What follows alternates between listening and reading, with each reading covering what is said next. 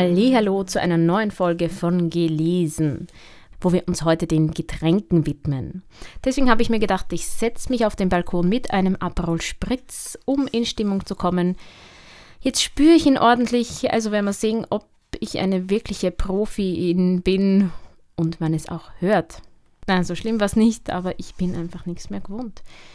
Es geht aber dann doch eher um harmlosere Getränke, wobei auch durchaus mit Suchtpotenzial. Kaffee und Tee. Aus dem Kapitel Wir haben Gäste. Vorbereitungen. Liebe Gäste bei sich zu sehen, ist ein Vergnügen, das sich in früheren Zeiten auch der bescheidene Mittelstand leisten konnte. Damals waren die Lebensmittel billig und jeder Haushalt hatte zumindest eine Angestellte. Heute ist die Sache nicht mehr so zumindest eine Angestellte jeder Haushalt? Sorry, echt. Und eine natürlich. Heute ist die Sache nicht mehr so einfach. Gäste kosten Geld und Mühe. Vor allem, wenn sie in die Abwasch kotzen. Darum sieht man meist von größeren Einladungen ab und bittet entweder nur zum schwarzen Kaffee, zum Nachmittagstee oder zum High Tea. Das ist ein reichlicher Tee, der das Abendessen ersetzt.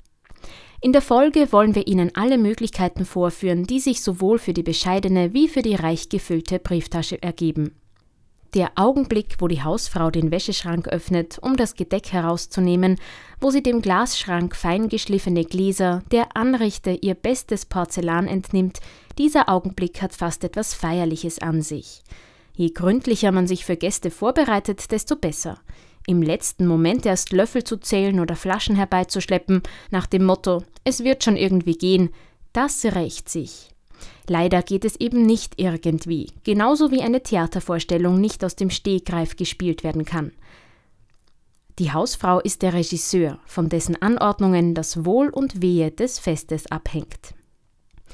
Natürlich bezieht sich das Gesagte nur auf jene Einladungen, die Gäste ins Haus bringen, an deren Anerkennung und Kritik uns liegt. Kommen Verwandte oder gute alte Freunde, braucht man es nicht so genau zu nehmen, obwohl auch da geschickt geplante Vorbereitungen jegliche Arbeit erleichtern.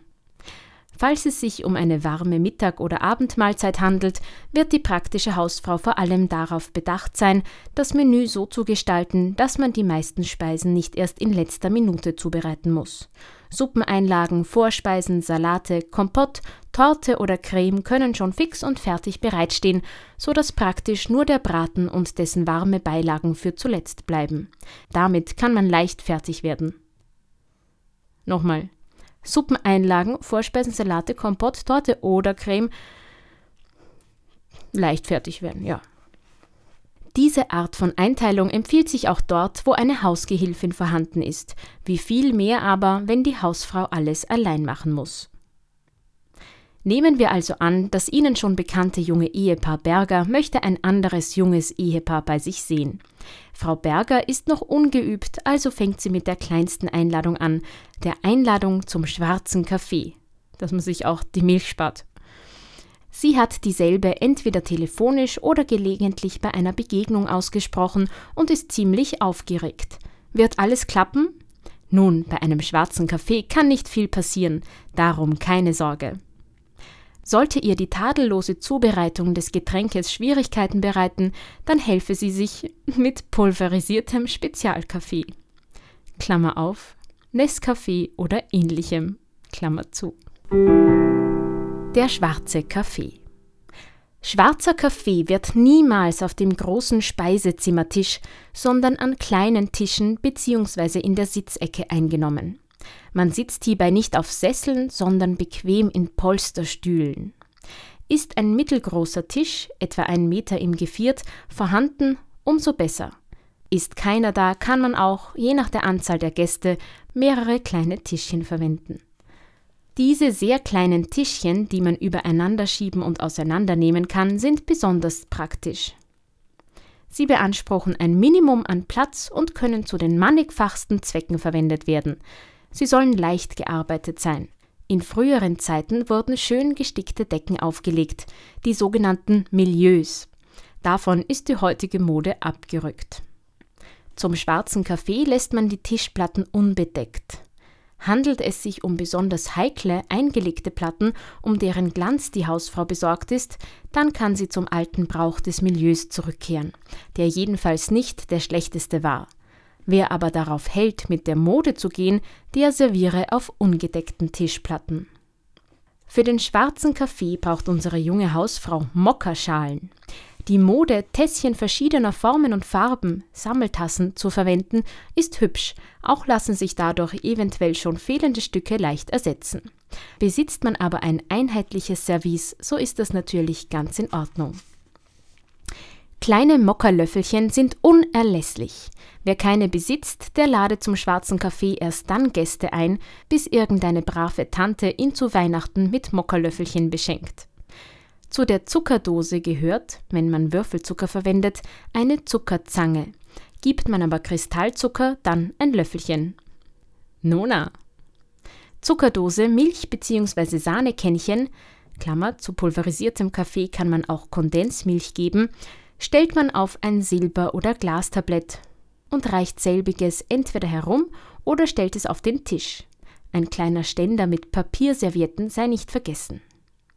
Der Mokka wird entweder in der Küche zubereitet und heiß in die Tässchen gefüllt, auf dem Servierbrett ins Zimmer gebracht oder, falls eine moderne Kaffeemaschine vorhanden ist, von der Hausfrau auf dem Servierboy, Teewagen oder der Anrichte zubereitet. Sollte pulverisierter Kaffee Verwendung finden, stellt man je ein Tässchen mit Untertasse und Löffelchen vor den Gast. Die Dose, die den Kaffee enthält, stelle man nebst einer Kanne heißen Wassers auf ein Tablett. Mmh. Ein sehr trockener Löffel muss unbedingt beiliegen. So können sich dann die Gäste ihren Mokka je nach Geschmack selbst mischen. Nach dem Mokka gibt man Likör oder Cognac. Oh, da habe ich zu wenig versprochen. Die Flaschen und Gläschen, die man hierzu benötigt, sind auf dem Servierboy vorzubereiten. Befinden sich Damen unter den Gästen, kann man auch Bäckereien oder Bonbons reichen. Man kann, aber man muss nicht. Zigaretten und Aschenbecher nicht vergessen. Nun, das war nicht schwer, und da es sich reibungslos abwickelte, entschließt sich Frau Berger, an einem der nächsten Tage einen 5 Uhr Tee, 5 o'clock, zu geben. Zum Tee. Sie ruft zwei Damen und zwei Herren ihres Bekanntenkreises an. Hätten Sie vielleicht am Mittwochnachmittag Zeit? Wir würden uns sehr freuen, Sie zu einer Schale Tee bei uns zu sehen. Auch der Tee wird, genau wie der Mokka, nicht auf dem großen Esstisch, sondern in der Sitzecke bei kleinem, ungedecktem Tisch oder Tischchen eingenommen. Frau Berger nimmt also das Teeservice aus dem Geschirrschrank. Sie stellt auf jeden Platz einen Dessertteller, legt darauf eine Papierserviette, auf die Papierserviette die Untertasse mit dem Löffelchen. Die Teeschalen stellt sie auf das Serviertablett. Rum, Milch, eventuell Zitronensaft, letzterer in einem winzigen Kännchen, sind auf einem Silber- oder Glastablett auf den Tisch zu stellen. Rum, Milch, eventuell Zitronensaft, letzterer in einem winzigen Kännchen, sind auf einem Silber- oder Glastablett auf den Tisch zu stellen. Auch der Tee wird entweder in der Küche oder im Zimmer Samovar aufgegossen und in die Schalen gefüllt. Die Schalen sollen nicht randvoll sein, so dass für Milch und so weiter noch Platz bleibt. Der Tee soll eine schöne goldgelbe Farbe haben. Am besten man erkundigt sich, ob er stark, schwach oder mittel gewünscht wird. Oh mein Gott, beim Tee. Außerdem, hat es damals nur eine Sorte Tee gegeben? Wie soll der goldgelb sein? Egal welcher Tee. Okay. Die gefüllte Schale wird jeweils auf die dazugehörende Untertasse gestellt. Der Gast wird sodann, in dem Augenblick, wo die Sandwiches gereicht werden, die Untertasse mit der Schale abheben, nach rechts auf den Tisch stellen und die Serviette auf den Schoß legen. So bekommt er den Dessertteller frei. Für Sandwiches Brötchen, sollten in jedem Haushalt Tabletts verschiedener Größe vorhanden sein. Ich, was ist jetzt mit Geldsparen und so? Ist das Buch für die obere Mittelschicht aufwärts? Ich hm, hätte ich jetzt echt nicht. Ich bin ein bisschen enttäuscht. Ein schmales, langes, auf dem nur wenige Sandwiches Platz haben, ein viereckiges für etwa drei Personen und zwei oder drei große für mehr Personen. Es gibt auch drehbare Sandwiches-Platten runden Formates, die sich elegant machen. Handlich und hübsch sind außerdem die in jedem Fachgeschäft erhältlichen Sandwiches Vorlegezangen. Kleine Bäckerei wird mit der Hand genommen, Torte oder Kuchen mit der Tortenschaufel. Natürlich kann man zum Tee eine Menge leckerer Dinge geben, aber unsere junge Frau Berger will die Sache nicht verkomplizieren. Also gibt sie einfache Sandwiches und Bäckerei. Das genügt für einen kleinen Tee. Sandwiches. Sie sollen ja nicht zu groß sein, etwa 5 cm im Durchmesser, denn man nimmt sie beim Essen in die Hand und darf sie nicht schneiden. Darum hat Frau Berger keine Messer und keine Gabeln aufgelegt. Das für Sandwiches bestimmte Weißbrot, Wecken, wie man es beim Bäcker kaufen kann, ist in nicht zu dicke Scheiben geschnitten, gerade recht. Größere Scheiben wären nicht elegant. Sie werden mit Butter bestrichen. Als Auflage hat Frau Berger Schinken, rote und graue Streichwurst, zwei hartgekochte Eier und dünnblättrig geschnittene Essiggurken vorbereitet. Das wird reichen. Ich glaube, Sandwiches sind nur einfache Brötchen ohne nochmal. Also ohne dazwischen, sondern einfach nur Brötchen. Aber unverhofft kommt oft. Herr Berger ruft aus seinem Büro an ob sie etwas dagegen hätte, wenn er noch zwei Kollegen zum Tee mitbrächte. Nein, sie hat natürlich nichts dagegen. Nachdenklich legt die junge Frau den Hörer aus der Hand. Zwei Personen mehr. Wie peinlich, wenn zu wenig Brötchen vorhanden wären. Soll sie noch einmal ausgehen und beim Delikatessenhändler vorsprechen?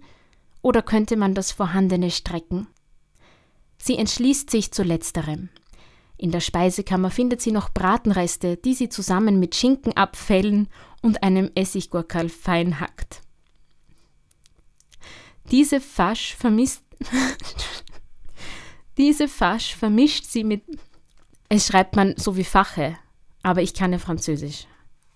Diese Fasch vermischt sie mit abgetriebener Butter, gibt eventuell eine Spur feinst gehackte Zwiebel und eine zerdrückte Sardelle oder Sardellenpasta dazu. So ist ein ausgiebiger, pikanter Aufstrich erreicht. Hübsch macht sich auch Topfenpumpernickel. Man bereitet eine gute Topfenmasse, lässt ein Drittel weiß, färbt ein Drittel mit Paprika und ein Drittel mit reichlich Schnittlauch oder Petersiliengrün. Nun bestreicht man abwechselnd die Pumpernickelscheiben mit je einer Masse, legt sie übereinander, drückt sie etwas zusammen und schneidet Würfel. Frau Berger wird in ihrem Kochbuch noch viele Rezepte finden, um Sandwichplatten zu beleben. Nochmals sei betont, je kleiner die Sandwiches, desto eleganter. Das gleiche gilt für Bäckereien. Schon der Name Petit Four, kleines Gebäck, bedeutet, dass es sich um zierliche Süßigkeiten handelt. Es wäre unfein, große Torten oder Kuchenstücke zum Tee anzubieten. Five O'Clock Tea ist immer eine elegante Veranstaltung für elegante Leute. Kommen hingegen etwa ein paar hungrige Studenten oder junge Mädels zu einem Inbiss, dann kann man ruhig statt der kleinen Sandwiches größere belegte Brote und ausgiebige Torten bzw. Süßgebäckstücke servieren. Hier aber trifft die Bezeichnung 5 Uhr Tee nicht mehr zu und eigentlich wollten wir nur von diesem reden, ist er doch von allen Einladungen die am häufigsten gegebene. Doch Konkurrenz macht auch die Kaffeegesellschaft. Das Heim eines jungen Ehepaares übt auf Gäste eine magische Anziehungskraft aus. Sei es, weil dort alles so funkelnagelneu und appetitlich ist, sei es, weil man sehen will, wie die junge Frau mit ihren neuen Pflichten zurechtkommt. Jedenfalls stellen sich immer wieder Verwandte oder Freunde ein. So sagen sich auch bei unserer jungen Frau Berger eines Tages Schwiegermama und Tante Frieda zum Nachmittagsbesuch an. Frau Berger überlegt, soll sie Tee geben? Rechtzeitig fällt ihr ein, dass die beiden Damen ihn nicht gerne trinken. Wie wäre es also mit einer gemütlichen Kaffeejause? Die Zeit ist zu kurz, um noch einen Gugelhupf zu backen. Wie, wie spontan melden sich die an, das gehört aber auch nicht zum guten Ton. Darum muss Frau Berger irgendetwas Gutes vom Bäcker einholen. Schnecken oder Streuselkuchen, die Auswahl ist groß.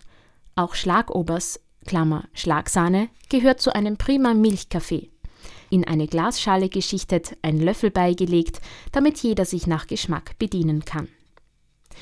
Den Nachmittagskaffee serviert man nicht auf kleinen ungedeckten Tischen, sondern man sitzt rund um den Esstisch, auf dem ein schönes, meist mit farbigen Mustern durchwebtes Kaffeetuch aufgebreitet ist. In die Mitte des Tisches stellt Frau Berger einen runden Blumenstrauß. Das sieht ganz biedermeierlich aus. Und nun wieder an den Geschirrschrank. Diesmal ist das Kaffeeservice an der Reihe. Vor jedem Platz wird nebst der Untertasse, dem Löffel und der Kaffeeschale auch ein Kuchenteller mit einer kleinen Gabel gestellt. Statt der Papierservietten sind die zum Kaffeetuch passenden kleinen Servietten zu verwenden. Zuckerdose und Zuckerzange nicht vergessen. Kuchen jeglicher Art werden auf Aufsätze oder Platten gefällig aufgebaut und rund um das Mittelstück der Tafel, in diesem Falle ist es der Blumenstrauß, angeordnet.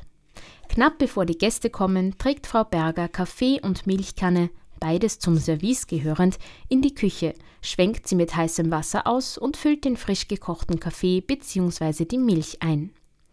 Um das Getränk heiß zu erhalten, muss sie eine Kaffeehaube, Teepuppe, darüber stülpen. Dies geschieht am besten auf dem Servierboy, der sich rechts neben ihrem Platz als Hausfrau befindet.